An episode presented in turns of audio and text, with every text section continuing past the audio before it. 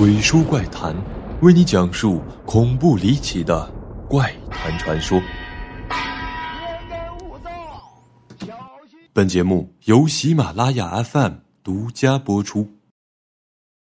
大家好，我是鬼叔，怪谈协会收录粉丝投稿的恐怖灵异故事。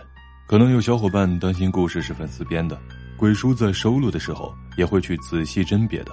这些经历就是大家投稿的怪人怪事和匪夷所思的事件小集锦，以下都以第一人称讲述。害怕的小伙伴弹幕里扣个一，不害怕的小伙伴扣个二。爷爷年轻的时候是部队里的汽车兵，负责从西安到青海的物资运送，有粮食、蔬果，还有枪支弹药。有一次，他像往常一样去，开到一半在林芝附近的时候，路上突然遇到了沙尘暴，风特别的大，完全看不清路，就只好停在原地等沙尘暴过去再开。于是他摇醒在后座睡觉的搭档，并说了一声后就睡了。过了不知道多久，他突然被摇醒，搭档一脸紧张的说：“外面有东西。”他就揉了揉眼睛，模模糊糊的看到沙尘暴中间有个黑色的影子，很大，而且在往他们这里慢慢靠近。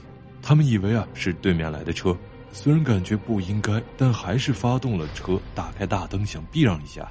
但是那个黑影看到灯亮了之后，反而越靠越近。等到他们看清的时候，那个东西已经趴在了挡风玻璃上了。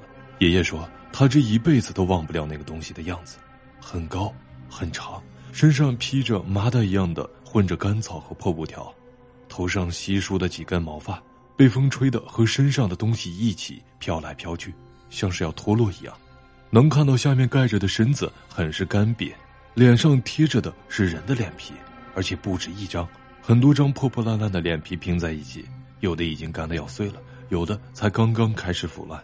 那些皮就紧紧的贴着他的脸，任风怎么吹都没有要脱落的意思。这个怪物的手臂又细又长，只有三根指头，而且在拼了命的挠玻璃。我爷爷他的搭档掏出枪准备开枪的时候，那个东西像是怕了，又或者是感觉抓不开，就跳下车去，消失在了沙尘暴里。到了拉萨以后，爷爷他们上报了这件事，拉萨那边的负责人就说：“这一段路上有很多这种怪事，就当做是一个噩梦吧。这种事情说出去了也没有人会相信你，下一次小心一点。”然后就让他们别无事生非了。这件事就这样过去了，直到现在。一夜还能复述出那个东西的样子。我爸在二十几岁的时候到乡下去教书，因为家离得远，所以只有周六周天才能回去，平时都住在学校。学校给他安排在了一个锅炉房，炉子是最早以前东北最常见的那种大炉子，在窗户下面。我爸晚上出去到村里打麻将，半夜才回来。回到屋子，烧完炉子就躺下睡了。屋里一片漆黑，只有炉子的火花一闪一闪的。我爸睡了没多久，朦朦胧胧的睁开眼睛，发现窗外有一个大柱子一样的影子，在炉子花火的照耀下，一闪一闪的。直觉让我爸觉得很是不舒服，因为那个窗户外面根本没有什么大柱子一样的东西，甚至也没有树。于是，他就换了一个屋子继续睡觉。他走到教室里，把两个桌子拼在一起，在教室里的一个角落打算睡了。结果刚睡了没多久，隐约听见走廊里有高跟鞋的声音，踢踏踢踏的，正朝这边走了过来。于是我爸就连忙跑过去把教室的门给关上。结果刚回头走几步，门一下子就被一阵风给吹开了。紧接着，那个脚步声越来越近，就快要到门口了。我爸当时就害怕了。跑到教室窗户那里，把塑料布撕开，把窗子踢碎，跑了出去，在别人家住了一晚上。第二天，我爸把这件事告诉了校长，校长告诉他没什么，让他安心。但是后来他还是向别的同事打听到了，原来学校以前发现有一个上吊的女子，也不知道是谁，就把她的尸体放在了教室里停放，等人来认领，但是也一直没人认领，就匆匆处理掉了。而停放尸体的那间教室，就是我爸当晚去的那个教室。初一的时候，也是暑假回乡下，我和大表哥走在回老房子的路上，我走在他前面。当时呢还是泥巴小路，两边是水田。当我们路过池塘边的时候，我突然像是被人推了一把一样，就直接向池塘滑了过去。还好我大表哥把我拉了起来。奇怪的是，我和池塘明明有着两三个人的距离，表哥说是我自己摔过去的。后来中元节，恰巧周末，我一个人在家，从厕所出来，路过我爸妈的卧室时，看见他们的房间窗帘被拉开了，而且还有个人影在窗台上。我以为是自己的幻觉，就走开了。当晚准备入睡的时候，听见客厅里有脚步声，还是凌晨三点左右。最后，脚步声在我的卧室门口突然消失了。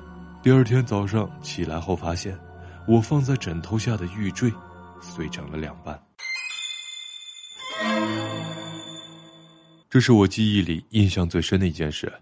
那时候我应该十来岁，有那么一段时间，在我独自一人出去玩的时候，老能感觉有人在看着我，我就会去寻找那个人，然后就能在几十米之外看见我的母亲。当时呢，也没有想那么多，就朝着他挥挥手，他也会对我笑一笑，就认为我的母亲怕我一个人在外面玩受点伤或者走丢了，跟着我而已。这样的情况持续了几天。现在想想，当时为何没有察觉到？我每回玩累了回家，母亲都会在家里坐着，我就认为母亲比我先到家而已。后来可能我也感觉到了奇怪，因为母亲她要跟着我的父亲去卖书卖报。有事情做，怎么可能一直跟着我？然后我就问了我的母亲，她先是惊讶，然后思考了一会儿，笑着跟我说：“可能是你的姨妈来看你了吧？”那是我第一次知道我还有姨妈，在那之后，就再也没有碰到这种情况了。后来姥姥知道了这件事，跟我说姨妈和母亲的关系非常好，而且长得非常像，年龄差个一两岁。当时出了一场车祸，姨妈也是那个时候走的。家里一直没有留照片和上坟的习惯，我不知道也很正常。现在想想，可能真的是姨妈来看看我这个大外甥吧。我舅舅当时放假回老家，在贵州的山里，当时人们还在打谷子收庄稼。我舅舅白天帮忙完活就去扫墓，因为我家呢在南方，所以天黑的很快，基本七点左右天就全黑了。所以当时我舅舅大约在五六点扫完墓就准备回家了，墓是堆在山里的，又没有灯，他就一直沿着来时的路走。他看见那树和田一直都好像是同一个一样，走不回去。他意识到自己遇到鬼打墙了，就直接坐在地上不走了，在手机上玩斗地主，一直到九点左右，不知道为什么他突然觉得鼻子吸的气变多了，脑子清醒了很多。就起身走了回去，一回去才发现他本来要住的那个副房塌了，副房的下面是养猪的，房子都是木房，几十年了。前几天连下着四天的大雨，柱子插的泥土稀了，所以才坍塌的。好了，如果你也有无法解释的故事，可以私信鬼叔。视频最后，希望大家多多点赞支持下，鬼叔后面会接着出镜讲解。本期结束，下期不见不散。